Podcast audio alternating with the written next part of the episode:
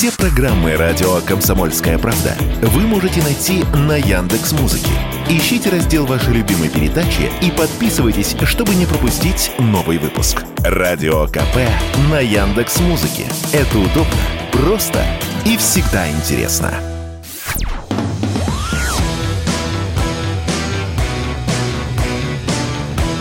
«Война и мир». Программа, которая останавливает войны и добивается мира во всем мире. Здравствуйте, это «Комсомольская правда». Здесь Игорь Измайлов, Дмитрий Пучков, Гоблин. С итогами года. Добрый вечер. Да, прямо сейчас здесь с мешком итогов. Дмитрий Юрьевич, да, приветствую, с наступающими, с Добрый прошедшими. Вечер, если мы на секунду переместимся в декабрь, там в последние дни декабря прошлого 2021 года, каким год видели? Ведь он вообще интересный. Во-первых, уже конец того года был интересный, да, начались уже заявления, движение, много всего. Потом, бац, значит, в начале года сразу случился Казахстан.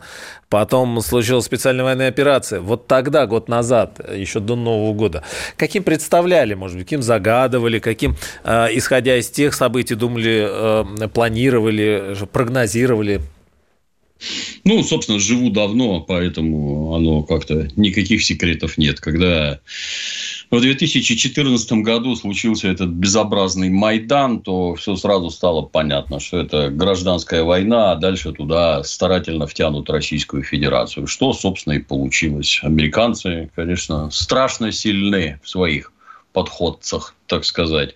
Ну, а когда заканчивался 2021, то есть, если я правильно помню, они уже с ноября орали там американцы, что вот-вот зима, вот-вот грунт замерзнет, и русские танки рванут на Украину. Ну, все, наверное, помнят. То есть, это уже тоже никаких сомнений не оставляло в том, что никаким добром это не закончится. Но оно, собственно, и не закончилось. 30 лет они Украину старательно готовили, привезли обратно всех нацистов, которых у себя прятали, привезли обратно нацизм, старательно все это кормили, под волосатым крылом ЦРУ холили, пестовали, лелеяли украинских нацистов, вырастили. Ну, вот, собственно, теперь и мы вынуждены разгребать. Когда все дружно спрашивают, а что ж такое, надо было напасть в 2014 году. А тут как-то это, с моей точки зрения, оно все в первую очередь привязано к экономике. И, как говорил Владимир Владимирович, все это исключительно для того, чтобы сдержать развитие России. Но, на мой взгляд, мнение разделяю, то есть и втягивание в вооруженный конфликт – это потуги отвлечь экономику на какие-то совершенно ненужные Российской Федерации дела. Ну, а если бы в 2014 году напрыгнули, ну и что, это бы как гиря на ноге. И поэтому я лично не могу сказать, что было бы лучше тогда, было бы лучше теперь. И то, и другое – это вынужденные, так сказать, действия. Вот бывают хорошие, бывают плохие, а бывают вынужденные, когда по-другому нельзя. А от того, что происходит, никакой пользы нам нет. И насколько все это затянется, и какие последствия за собой волочет, неведомо никому. Ничего хорошего в этом нет. Интересно, было ли понимание того, что жизнь изменится, ну, мягко говоря, принципиально? То есть, это будет не вот 2022 год, и он случится, ну, не просто какое-то одно из там многих событий, хотя казалось, да, до этого много чего было, и ковид был, там, и чего угодно, но что все повернется и развернется, и как угодно, настолько принципиально, вот насколько вы могли это представить? Ну, в общем-то, история нам говорит, что две мировые войны в 20 веке развязали передовые демократические державы исключительно с целью решить свои внутренние экономические интересы. Их невозможно решить мирным путем, и поэтому устроили две мировых войны, убив сотни миллионов человек, для того, чтобы им в Европе жилось лучше. Вот исключительно для этого.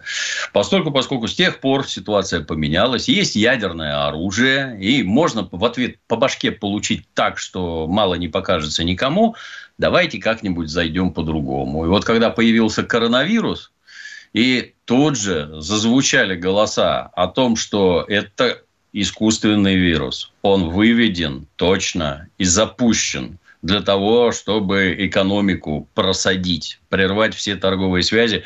Как только это начали говорить, всех тут же принялись затыкать. Что, ну, что вы такое говорите? Да ну, не может быть. Грипп там мутирует. Вот такая вот фигня получилась. Мышь пролетела с рынка. Да. Сожрали какую-то летучую мышь непрожаренную. И вот вам, пожалуйста. И что в итоге? А в итоге в прошлом году, по-моему, в журнале «Ланцет», или в этом году уже, в главном медицинском издании на планете Земля, уже откровенно пишут, да, в Соединенных Штатах вот такие вот опыты с вирусами запрещены, поэтому они вынесли их в Китай, а там, как это уплыло, но раз в США запрещены, наверное, не просто так, да, запреты наложены, а раз вынесли, тоже, наверное, не просто так, а раз вылезло, думайте всегда самое плохое и категорически не ошибетесь. То есть, вот они пытались тормозить экономику вот так, и в первую очередь именно китайскую экономику, но не получилось.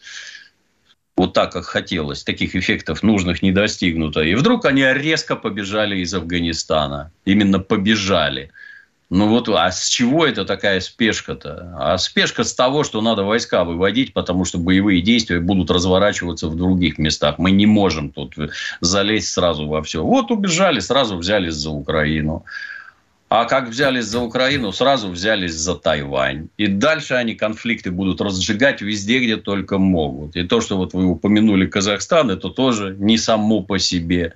Это тоже все спровоцированное извне.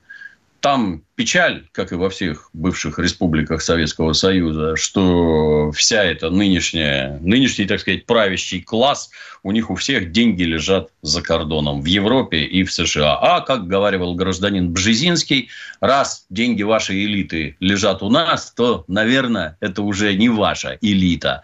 Ну и, соответственно, вот вся эта методика там цветных революций, не очень цветных революций, давай внутри себя использовать для того, чтобы здесь вот мы спихнем вот этого президента, посадим своего, наша марионетка, все у нас будет хорошо. Ну, все уже докатилось до того, что они внутри себя, в самих США, эти самые цветные революции, технологии пытаются применять, что уж вообще там из ряда вон. Но, на мой взгляд, это все говорит только о катастрофическом падении качества элит, как таковых и западных в частности. Местами наблюдать просто дико за тем, что творится в Европе, что творится в США, какой-то тихий ужас. Вот такого я никогда не видел и даже предположить не мог, что, например, правительство Германии возьмет и уничтожит собственную экономику. Просто вот по щелчку. Раз, давай откажемся от российских ресурсов. Газопроводы взорвем, нам это ничего не надо. Сдохнет же все. Не. Тут у нас демократия, ЛГБТ, толерантность и прочее. Какой-то сюр, честно говоря. Да, к мировым историям и западным чуть подробнее, потом чуть позже. А вот раз уж коснулись Казахстана, и действительно год-то начался именно с, вообще так, да, еще новогодние праздники шли, бабах, значит, в Казахстане, волнение на улицах. И потом как-то раз все это быстро улеглось, затихло, притихло, и как будто бы не было ничего. Это вот что? Это тоже... Вы вначале про Украину, когда говорили, сказали, тогда, в 2014 году было понятно, что вопрос времени. А вот события в январе в Казахстане, больше в течение года вроде он не всплывал, но это тоже какой-то звоночек, который звенит по событиям впереди. Может, в Казахстане или еще где-то рядом на постсоветском пространстве. Будем говорить сегодня об СССР, о столетии. Вот что это было? Как там у Хемингуэя? Не спрашивай, по ком звонит колокол. Он звонит по тебе. Для нас, в моем понимании, это все время звонки про нас. Строжайшим образом про нас. Казахские, там, армянские, неважно, какие вот эти вот деятели, которые там борются с коррупцией, в кавычках, естественно. В чем выражается борьба? Борьба выражается исключительно в раздувании общественного недовольства. Сейчас вот мы выведем толпы на улицу, а тут у нас немножко в схронах оружие есть. И вооружать всех не надо. Надо вооружить только специально обученных и подготовленных людей. Дальше мы немножко постреляем. Государственный переворот и все. И это, знаете, мне напоминает все время как народовольцы. Сейчас мы плохого царя убьем и будет хорошо. Какая разница, кого вы там убьете? Какая разница, кого вы там сместите? Где у вас программа-то какая-нибудь есть? Программы у них у всех примитивные. Они за демократию, но при этом под строго коммунистическими лозунгами. Всеобщее равенство, справедливость. Они при капитализме невозможны. Вы что такое говорите? Мы разные, богатые, бедные, просто в силу общественного устройства. Какая там справедливость? Вы о чем вообще? Равны ли сын миллионера и сын сантехника? Ну, по-моему, надо отбитым идиотом быть, чтобы в такое верить. А, верят, да, вот, и вот они там на волне народного недовольства. Что-то вот эти вот засиделись, что-то эти слишком долго у руля стоят. Задаешь вопрос, а у вас кто-нибудь есть наготове? Россия большая, 147 миллионов, кто-нибудь да найдется. Вот это ответ. Вот это да. То есть у вас нет ни людей, которые умеют управлять, ни программы, которая там к чему-то страну готовит и куда-то поведет. Нет. Вы хотите устроить государственный переворот. Для кого? Ну, понятно же. Вон это заказчики за океаном сидят, потирают волосатые лапы и с нетерпением ждут. Поэтому какая разница? Казахстан, Армения, Киргизия, везде одно и то же. Абсолютно. Куда руки ЦРУ и АНБ дотягиваются, там все и идет так, как надо. Дмитрий Пучков, Гоблин. Подводим итоги этого, конечно, год был 2022-го. Продолжим буквально через несколько мгновений. Они видят, что происходит, знают, как на это реагировать и готовы рассказать вам, что будет. Начинайте день в правильной компании. С понедельника по пятницу в 8 утра по московскому времени слушайте программу Игоря Виттеля и Ивана Панкина «Что будет?». Честный взгляд на происходящее вокруг.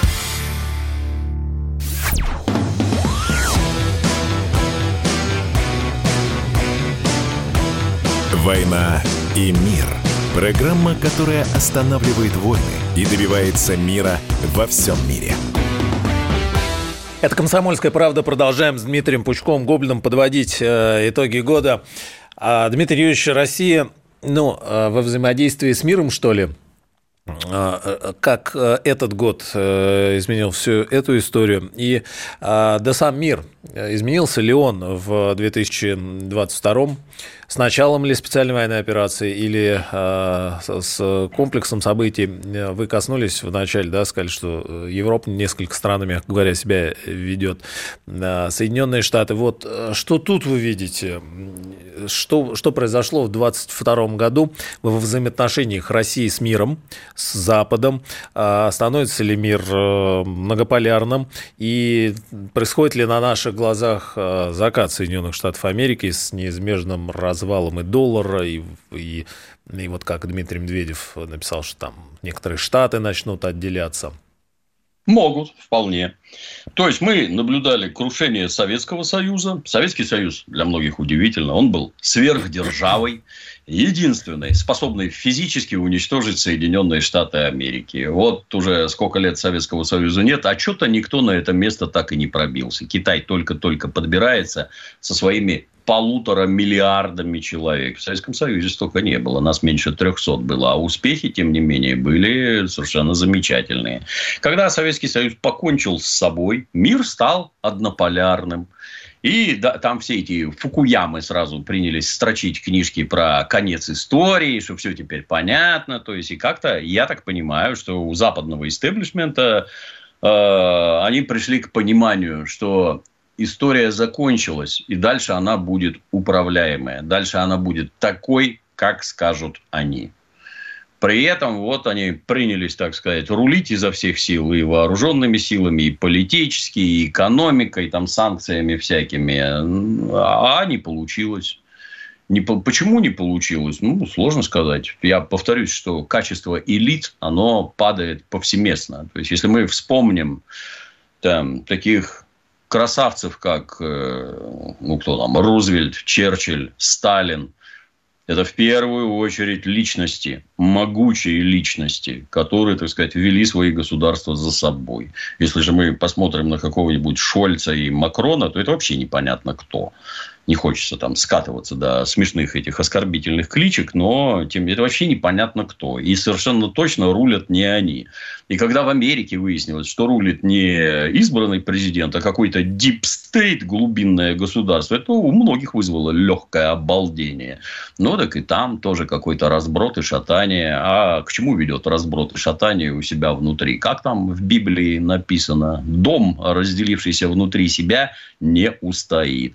Не справились, ни с чем не справились. А почему? А потому, что вот в Китае, ну это же капитализм, выгодно перенести производство в Китай, где китаец за миску риса будет делать айфоны. Я утрирую, они давно там за миску риса ничего не делают. Но а в США мы их будем... Вот он нам стоит, там, я не знаю, 100 баксов, а тут мы их продаем по 500. Отлично, деньги как с героина практически получаются, если не больше.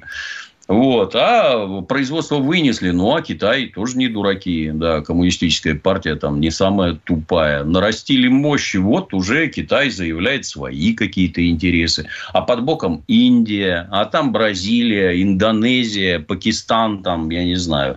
Как в какой-нибудь Бангладеш. Я уж не помню. Их на карте-то никто не знает, где найти. А там 300 миллионов живет, если не 500.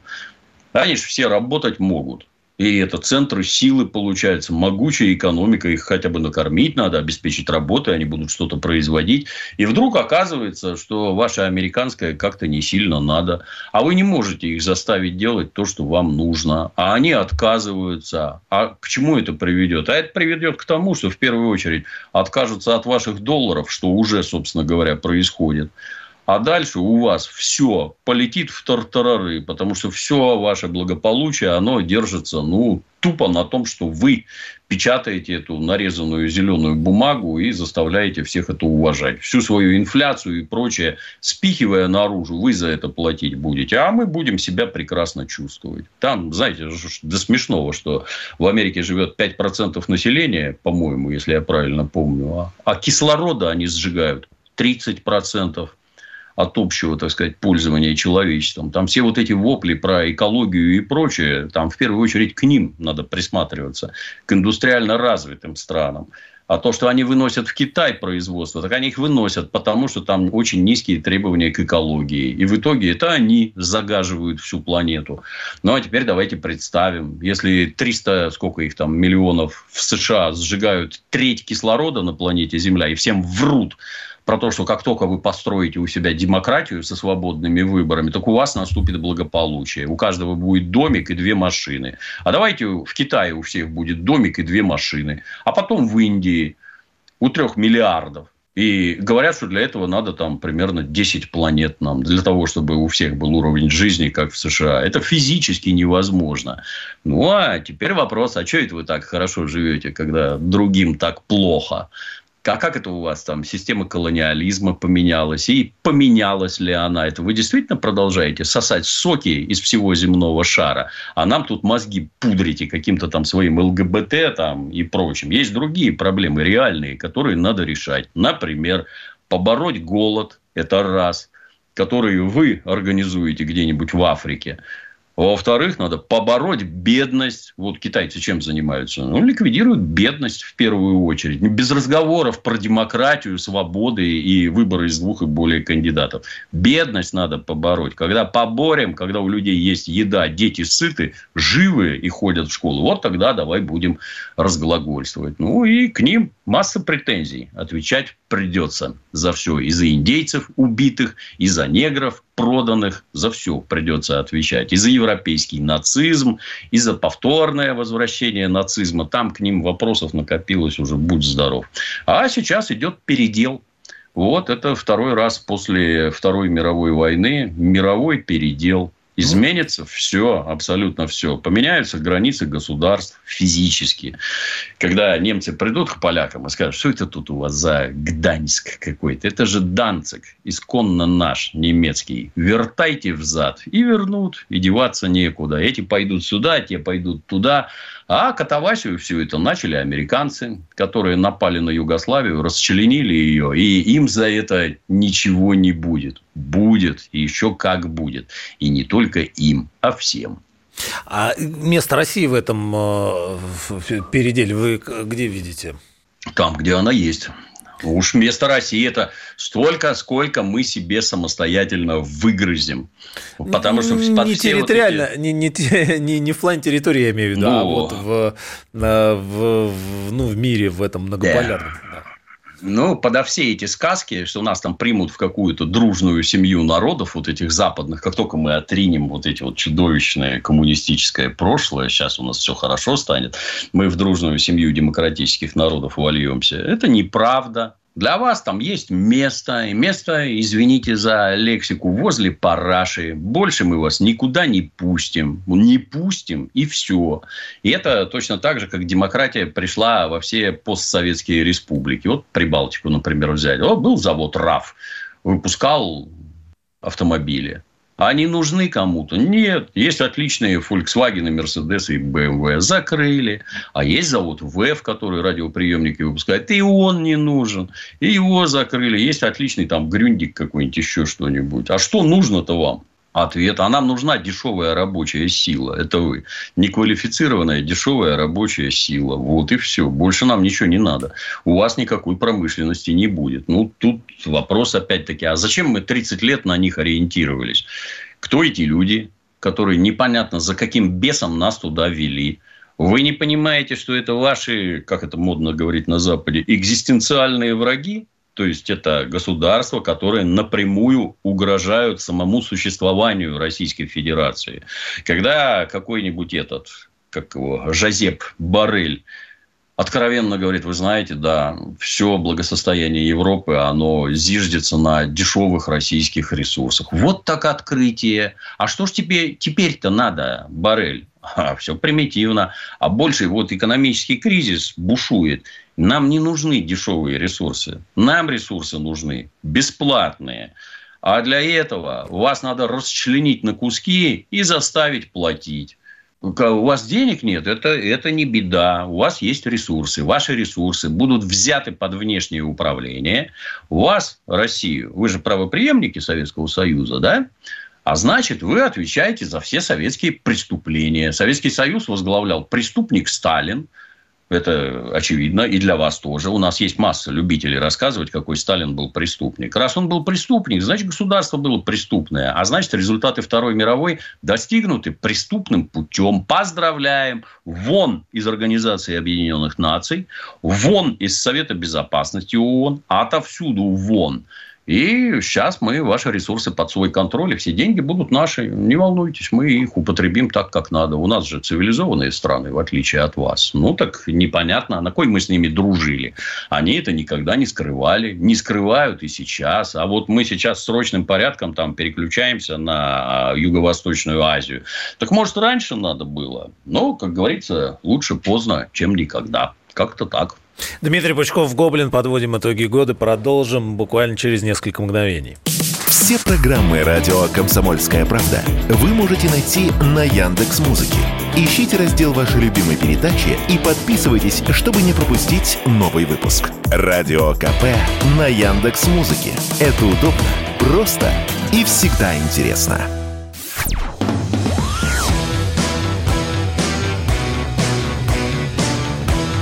«Война и мир» – программа, которая останавливает войны и добивается мира во всем мире. Это радио «Комсомольская правда». Продолжаем с Дмитрием Пучковым-Гоблиным подводить итоги года. 100 лет СССР в 2022 году, в декабре, 30 декабря как раз. И, как будто бы никто не заметил.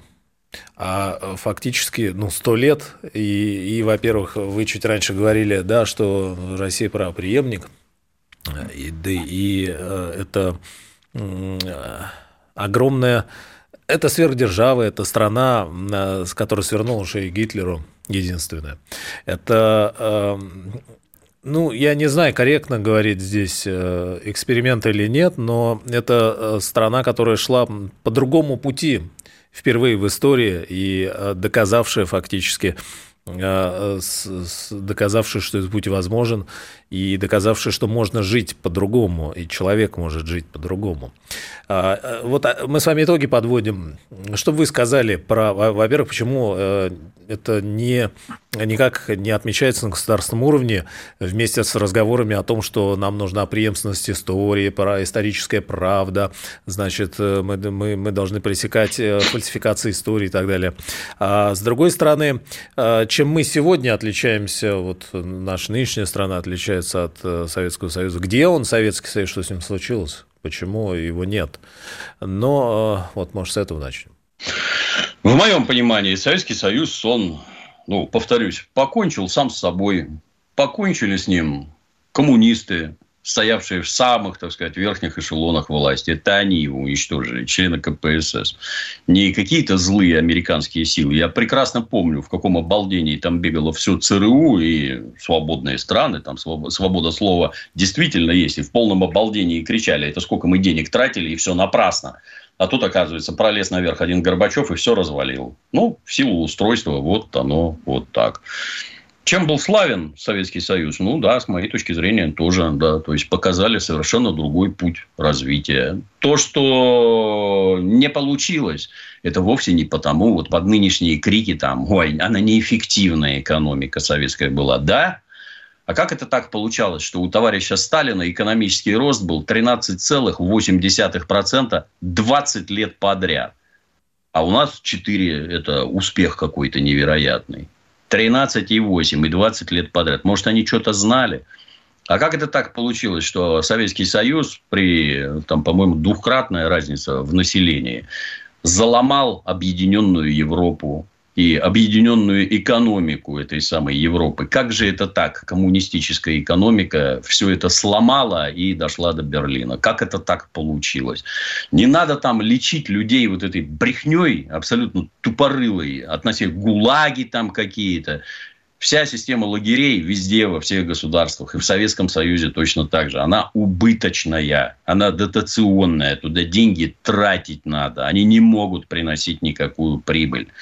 Работают? Да, работают. Но это никакие не прорывные технологии, а бестолковый лесоповал. Вот и все. И так, может, стоит присмотреться, а что ж там такое было, а что же они такое делали?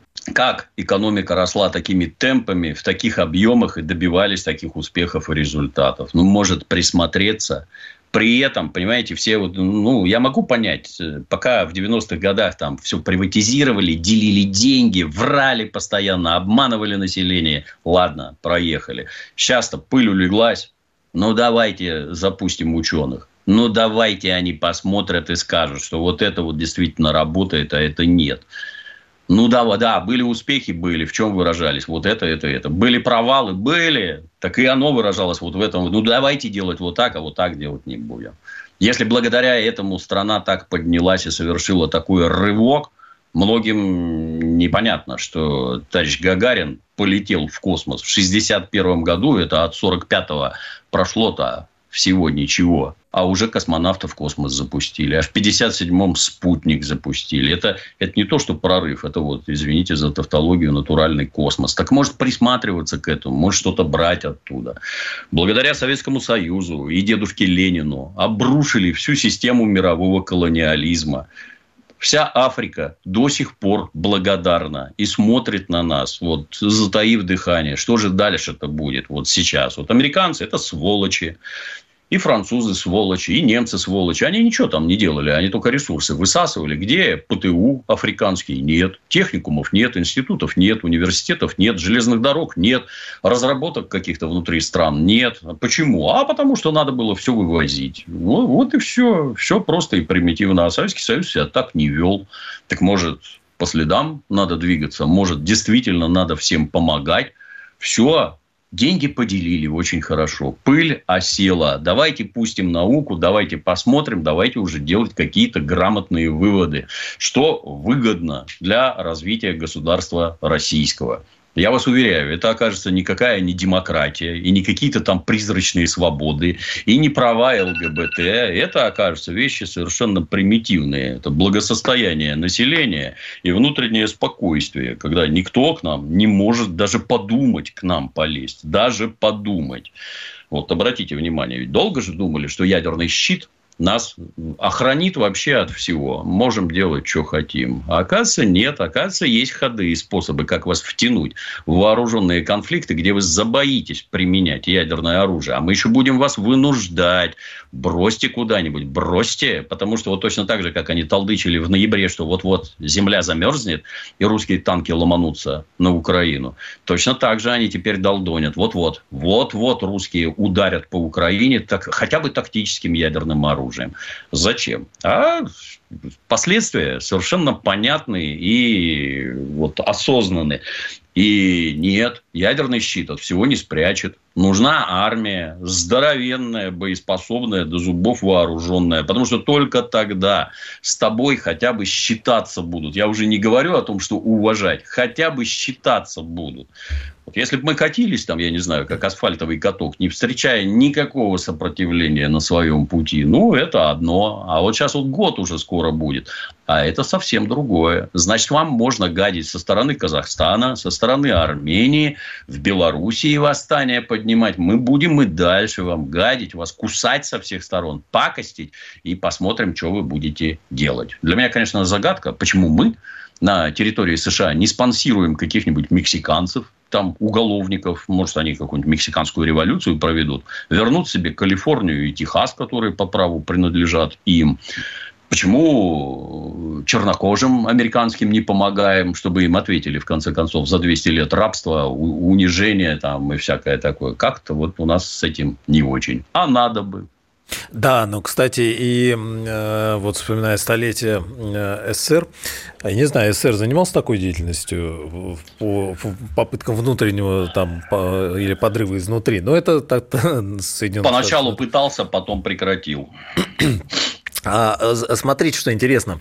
Я, извините, добавлю. Вы же наверняка помните вот эти западные вопли, что СССР занимается экспортом революции. Угу. Это одно из страшнейших обвинений было. Что вы делаете? Вы своих тут этих большевиков везде рассылаете. Вот со стороны Советского Союза это было плохо. А когда США... занят, ну, не таясь вообще экспортом революции. Это прекрасно, это все великолепно, здорово и вообще. Ну, так и нам, наверное, надо под тем же флагом. Это интересно, но немножко другой аспект. В связи с началом специальной военной операции, когда, значит, начали говорить, что вот, нужна мобилизация, но мобилизация в первую очередь какая? Вот общественная, да, что надо как бы проснуться, понять, что вызов стране брошен серьезный, преобразовывать жизнь, то есть не только военная, но и вся остальная. Вспоминая начало Советского Союза, вспоминая Великую Отечественную войну, ведь помните, какое было поколение, выросшее, заставшее конную вот, артиллерию, да, поколение на себе вынесшее это, поколение выросшее в деревнях, в суровых условиях. И наше сегодняшнее поколение, которое вот уже год призывает проснуться, значит, и понять, что есть какие-то ценности, кроме потребления. Если сегодня спросить людей вот на улице или в целом, как вам кажется, что сегодня народ думает про СССР, что народ думает про будущее в связи с этим? Да, ну вот 100 лет мы не отметили, значит, серьезного разговора нет о том, что было и почему, вот я вас спросил, да, почему, где Советский Союз, что с ним случилось? А потом говорят, что ну вот мы хотели как-то объединиться с Западом, и ради этого и вот в эту жертву, во имя этой жертвы многое было положено, но это не случилось, не произошло. Что дальше-то? Куда мы движемся дальше? Что хотят наши люди, как вам кажется, в связи с этим?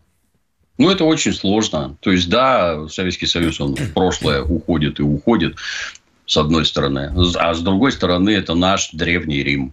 Вот в Европе был Древний Рим, а у нас нет. У нас вместо него Советский Союз. И нравится это или не нравится, в обывательском сознании, знаете, я бы пример такой привел, я вот когда в 80-х годах, я в 82-м из армии демобилизовался, работал на грузовиках, на самосвалах. И вот у нас в автопарке у каждого, кто был водителя, кто там старше 40 примерно, у них у всех в кабинах висели портреты Сталина. причем всегда висели лицом наружу. Он не внутрь к себе любовался дорогим вождем, а вывешивал его наружу. Дмитрий Юрьевич, на секунду буквально небольшая интрига. Дмитрий Пучков продолжит через пару мгновений. Знаете, как выглядит экономика? Она выглядит, как Никита Кричевский. Знаете, как звучит экономика? Правильно, как Никита Кричевский. Никто вам не скажет, когда и как долго что-то будет расти или падать. Никто, потому что Нострадамуса и прочих ясновидящих нет, не было и не будет. Каждую среду в 7 часов вечера слушайте программу «Экономика» с Никитой Кричевским на радио «Комсомольская правда».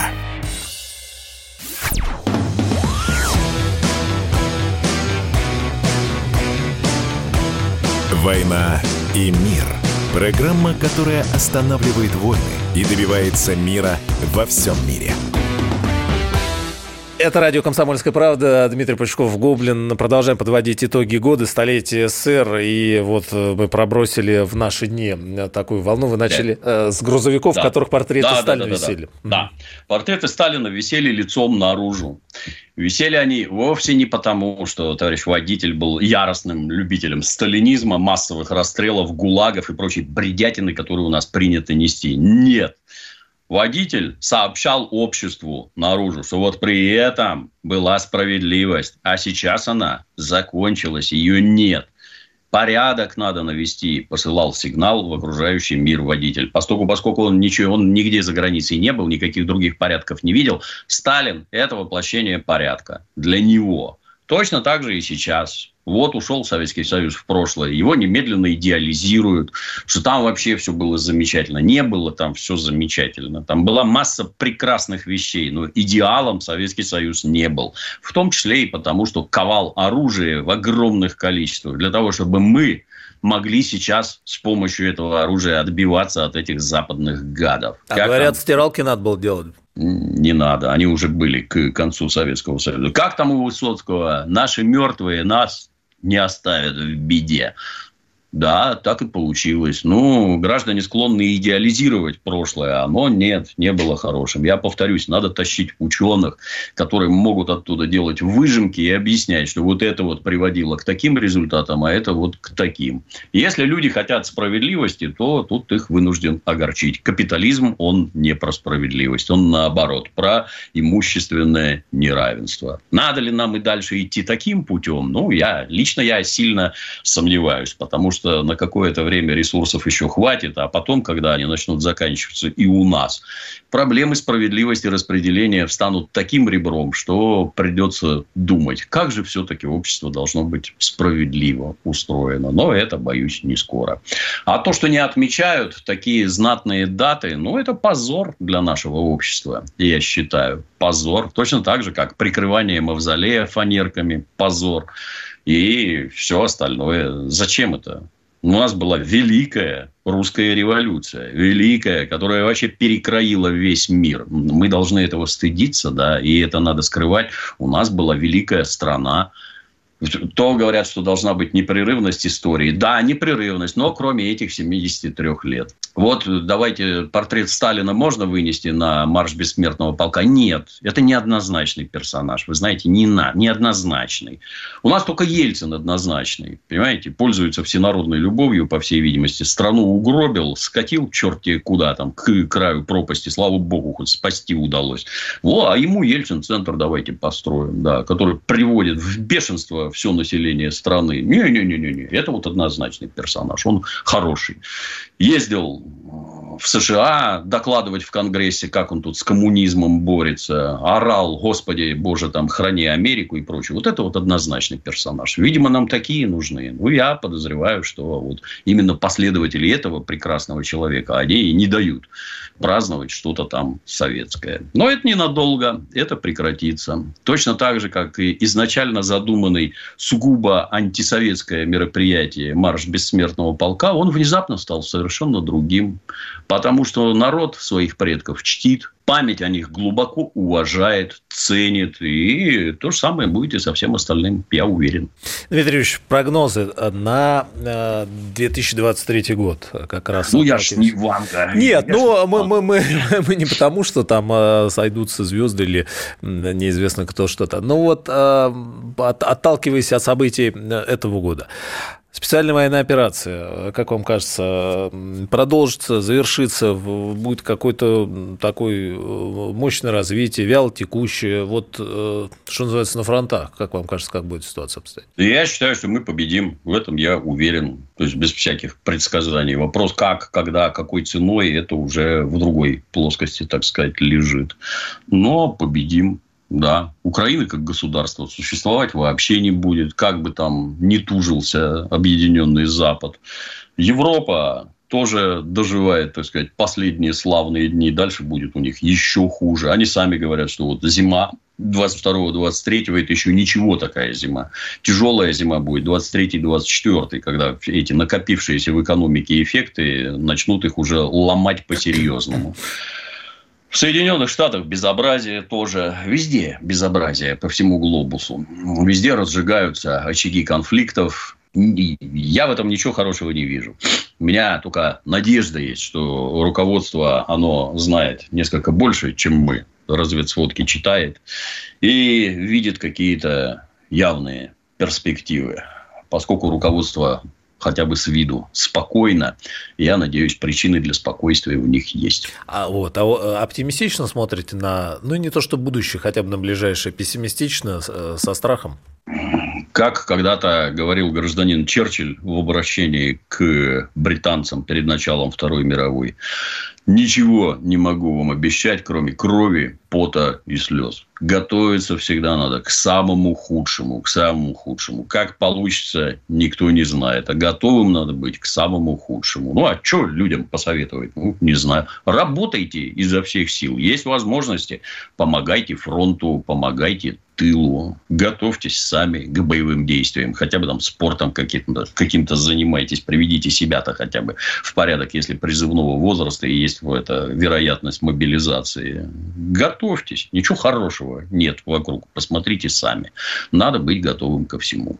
По поводу вы упомянули, что ну да, Европа замерзает, там и вот себе на хвост они сейчас наступили. А для нашей страны в мире что будут?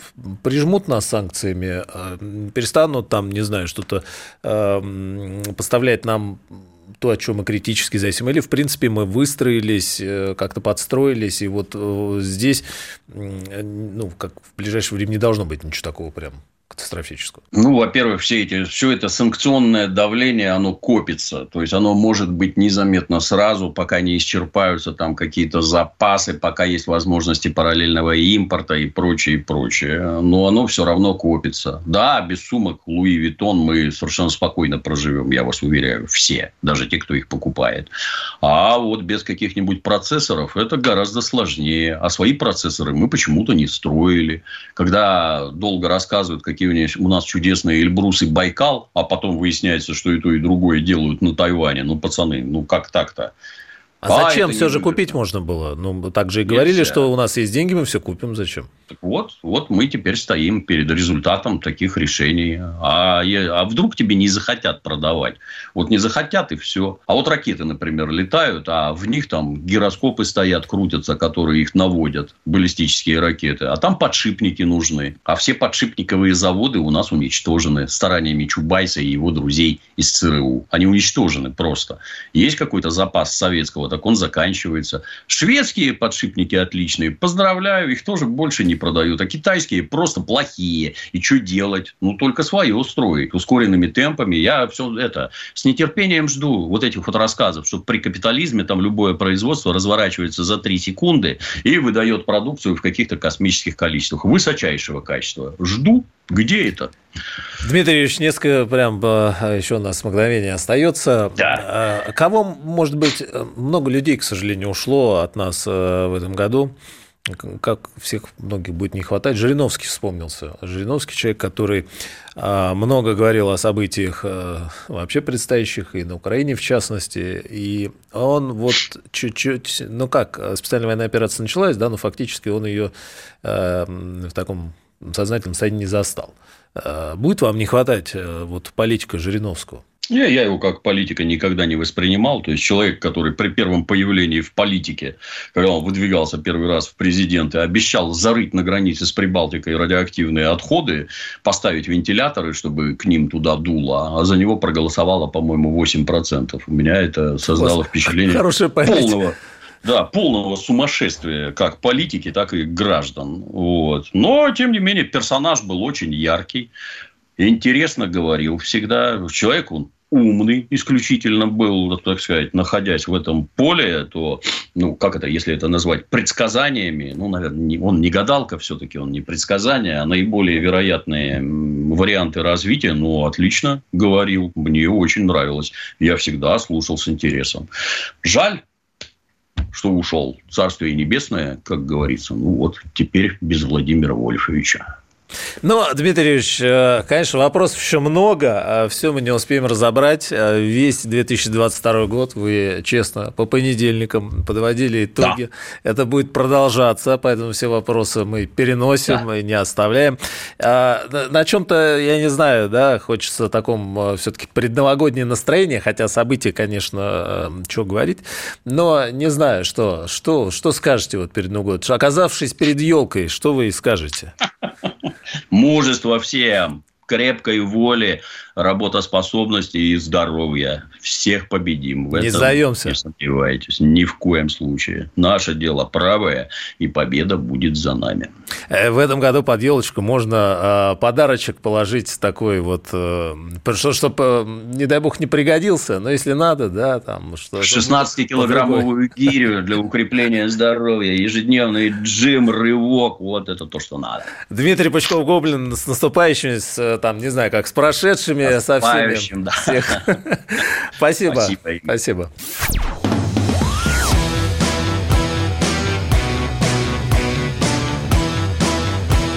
«Война и мир».